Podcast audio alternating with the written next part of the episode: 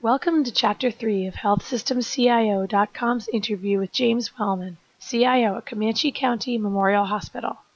In this segment, Wellman talks about the keys to successful change management, why CIOs need to hire smart people, and how a major outage altered his strategy.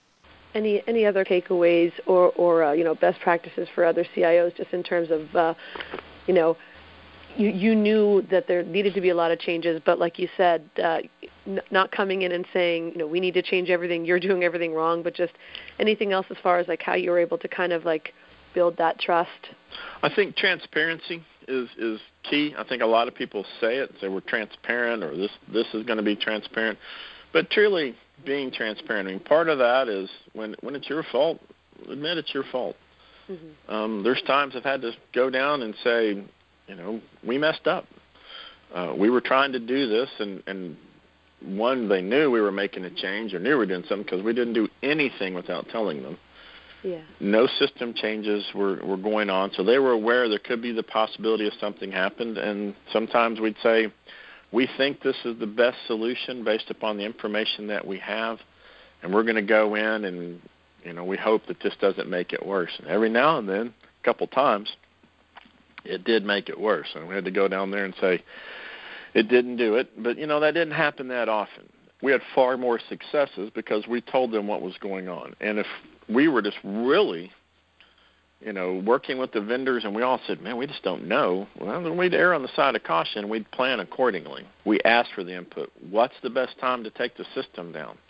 What's the best time to take this away? When should we be here? So we've worked some really strange hours, but I think that transparency is key. And then letting your people work. I've that's been the the one thing that I've always told them is you know hire the smartest people and the best people that you can and put them in here and don't be worried about uh if, if you're concerned that that person's going to get your job, you've got other things you need to be worrying about and focusing right. on. I've got some people that I'll tell anybody, and I, I'm not ashamed of it um, they're far smarter than I am technically, or ever was. I feel comfortable in, what I do. Um, I think you know now my job is much more on strategy and leadership and guidance. Um, I'm not in there doing any coding. I'm not in working on the switches. Uh, that doesn't mean when there's a massive event like we had in uh, this past July and we lost our entire data center on a fluke unrelated to us. Um, I was here you know, working on servers and unplugging stuff and right there with everybody else. But that was an anomaly, not yeah. not something that normally happens. But the other one is, you know, I see a lot of organizations when they're hiring CIOs, they will um, they will look at something. I, and I've had these people that come out and go, "Well, do you have, you know, can, have you put in a Cerner system, and do you are you familiar with the product, and can you do the coding?" And I'm like, uh, I'm the CIO. I'm I hate to be the one to break this to you. If you have me doing your coding, you're in problem. You got a problem. right. Um, and I, I've had people ask me, you know, some of that, and I've I've sat on a few things and, and worked with some people on some interview questions. And one organization I was working with is they were so determined that these people had to have put this product in, and I'm like, why? They yeah. said, well, they can work on it, and I went, you're a 500 bed hospital. Your CIO should not be working on your code. Right. You know that's that's the wrong message to be sending to somebody. Why why are you doing that? So um, I've had the fortune, you know, again to go out. I've, I've worked in some different organizations. Um, I'm becoming a little more active in CHIME, uh, which I've really gotten behind. Um, and I thought it was very interesting. I went to the, their boot camp this past fall, and of all of the faculty there, I think one of them was technical. Yeah. One, and, and these are some of the what I consider the the, the people who are the the major league all stars of our field. Yeah. And I'm looking at some of these people, and you know, and you've got a psychologist and an English lit major, and you know some different stuff. But what they get is they get the strategy. They understand the mission. They're leaders, you know, they're thought leaders, and so I've uh, that was one of the things that I didn't really understand. But that was what I was doing when I started stepping away and, and doing more of that. But it was very nice to have that that uh, theory, um, I guess, validated for me when I looked at some of the people who I look up to and and recognize and, and want to emulate some of their components. And I was like, hey, okay, it's not too bad, I guess, and I'm headed on the right track. Yeah, it's very telling. Very telling to see that. yeah, I mean, it, and it's but that's the thing. If, like I said, if I walked into an interview tomorrow and somebody said, "Well, let's sit down and what would you do if this switch went out?" And that's what I'd call my network guy. yeah, yeah. and but prior to that, we'd make sure we had a really good plan and what was our disaster recovery and business continuity if this went out. So those are the things that I want to make sure that we have. But I'm not going to sit down and tell you how to do the code and how we open the TAC case with Cisco or whatever. So yeah. Th- those are, but you know, I'm going to hire really good people that do that, and or hire really good people who hire really good people. Yeah. You know, and be an active component in that. That, that seems much more consistent with what you know what we hear about the CIO role and and where it's going and and really where it is. You don't well, have they to need be a seat at the table. Technologist. Yeah, I yeah. mean, and that, before, um, you know, and and it's still, I mean, like in a smaller component, like yeah, I, I report to the CFO here. Uh, in our organization, it works. It's a small organization. We're, you know, we have a few senior leaders here. Um, you know, because in that challenge, in that regard, I'm part of administration. So, we're in a much larger organization. I would be not necessarily, you know, while you're worried about the day to day and you're an active part of that here, I'm, I'm actually an on-call administrator every few weeks, so I'm talking about things, and I've had a, a learning curve on things that aren't IT related yeah. that they're going to call me about. Now, personally, I think that's that's been a big benefit to me because it's been a very enlightening component that helps me, um, I think, make better decisions from an IT perspective and make better recommendations. So that part, I you know, I've really enjoyed. But you know, open it up and, and get out there and get involved with your peers. That was one of the things I really enjoyed about University of Kentucky was uh, that mentoring program. Um, I didn't get mentored by an IT person. I got mentored by a hospital operations, you know, senior director there. Yeah. So she showed me a whole lot of different aspects of the hospital and the organization. You were learning leadership, you know, and that that was you know, my IT department, and at the time my CIO, you know, he was teaching us the other aspects of that. And you know, to this day, I, I talk to him because obviously, you know, I look back and, and he was a pretty wise man and, and yeah. made some really good decisions. So there were things would do that, and then you know, and and I've found people in an organization that I like, you know, and you see what you want to emulate, and you see who's successful and what they're doing. Uh, I think that's that's a case where it's always going to be.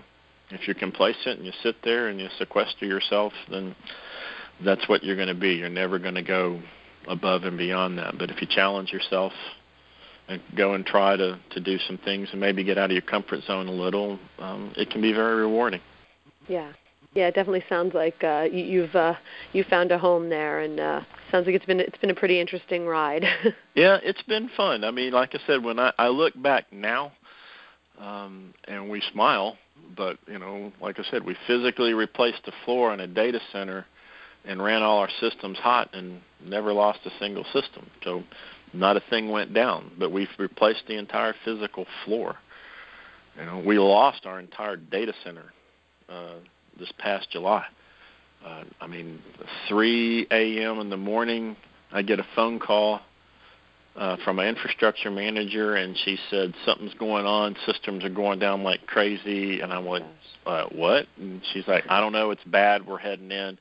So I was the third person on the scene. Um, I had a system administrator here and a desktop tech here, and I walked in, and the aggregate temperature in my data center was 150 degrees. Oh my gosh! And everything was going into thermal overload. Uh, the first set of sprinkler heads had popped, and they had been doing some work on it literally just before then, and they had not turned. Uh, they were trying to get some air out of the system, and so they had actually turned that component off, and there, it was on a bypass thank goodness. So I didn't have water in my data center.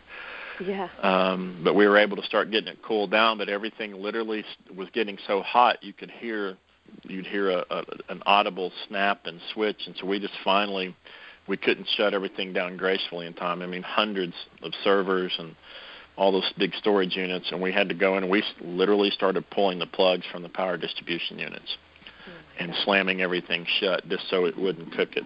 Our claim uh, to fame from that perspective was that happened at 3 a.m. By 4 a.m., the data center was dark and what had happened was our primary air conditioning unit, the condensers had all blown up, and when one went, another one went, and then another one went, and it was just blowing super hot air.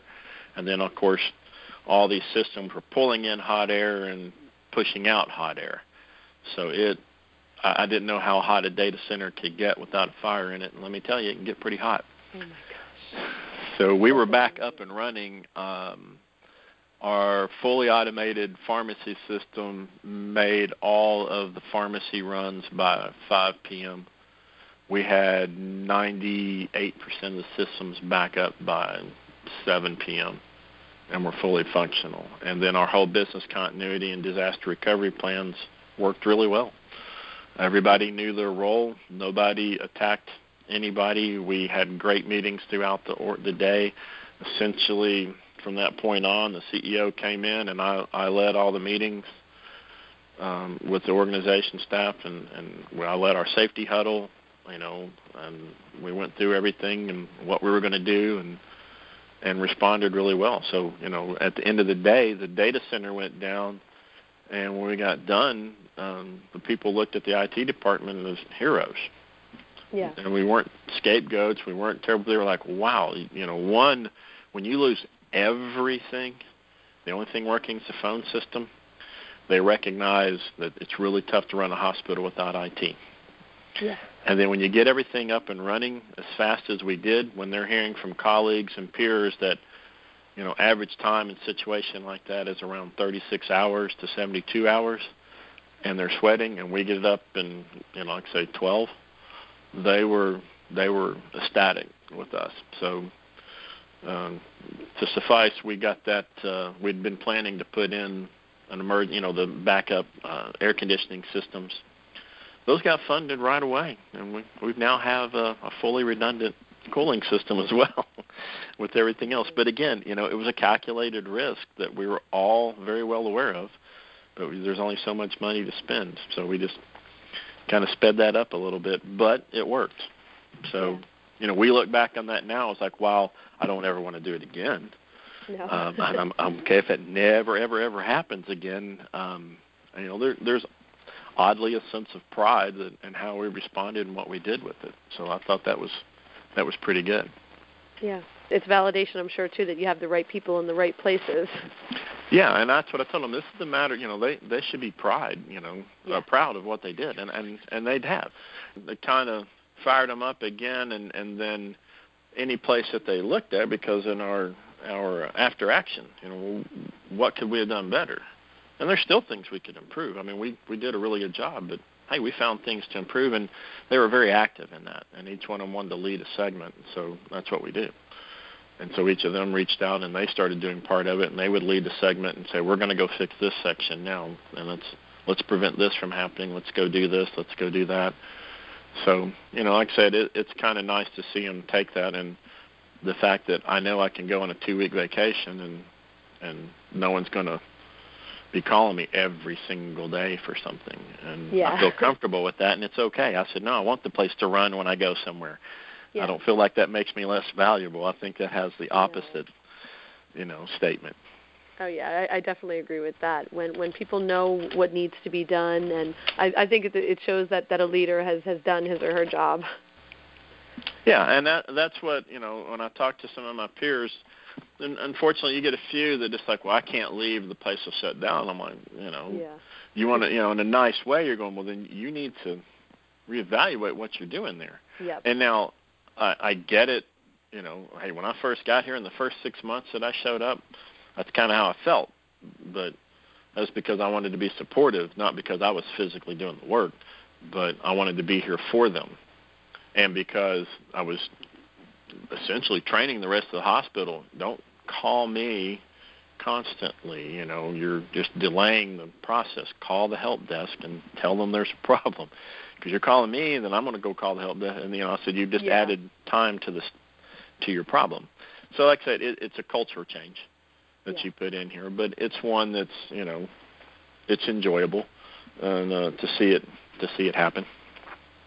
Yeah, it's a pretty amazing story, and um, I really really enjoyed hearing about it, and I appreciate so much you taking taking the time to talk about it. Um, I know that uh, I'll want to check back with you down the line because there's there's always more to talk about. But I, I really want to thank you so much for for taking the time.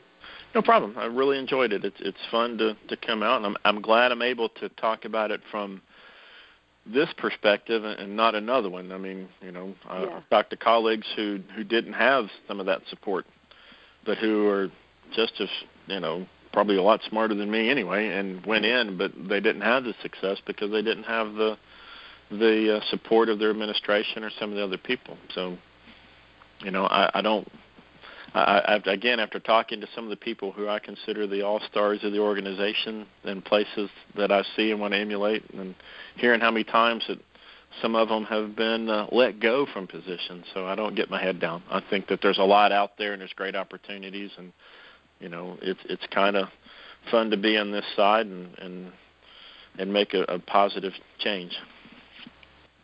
That's a really great perspective, and uh, I know that. Uh, our, our uh, CIO readers and, and, listeners are going to get a lot out of it. So thank you so much, and um, yeah, best of luck. And I definitely will uh, hit you up again soon to talk some more.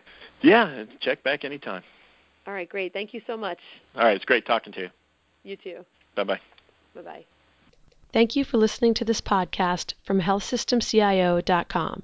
To hear other podcasts, visit our website or subscribe to our account in iTunes at healthsystemcio.com backslash podcast.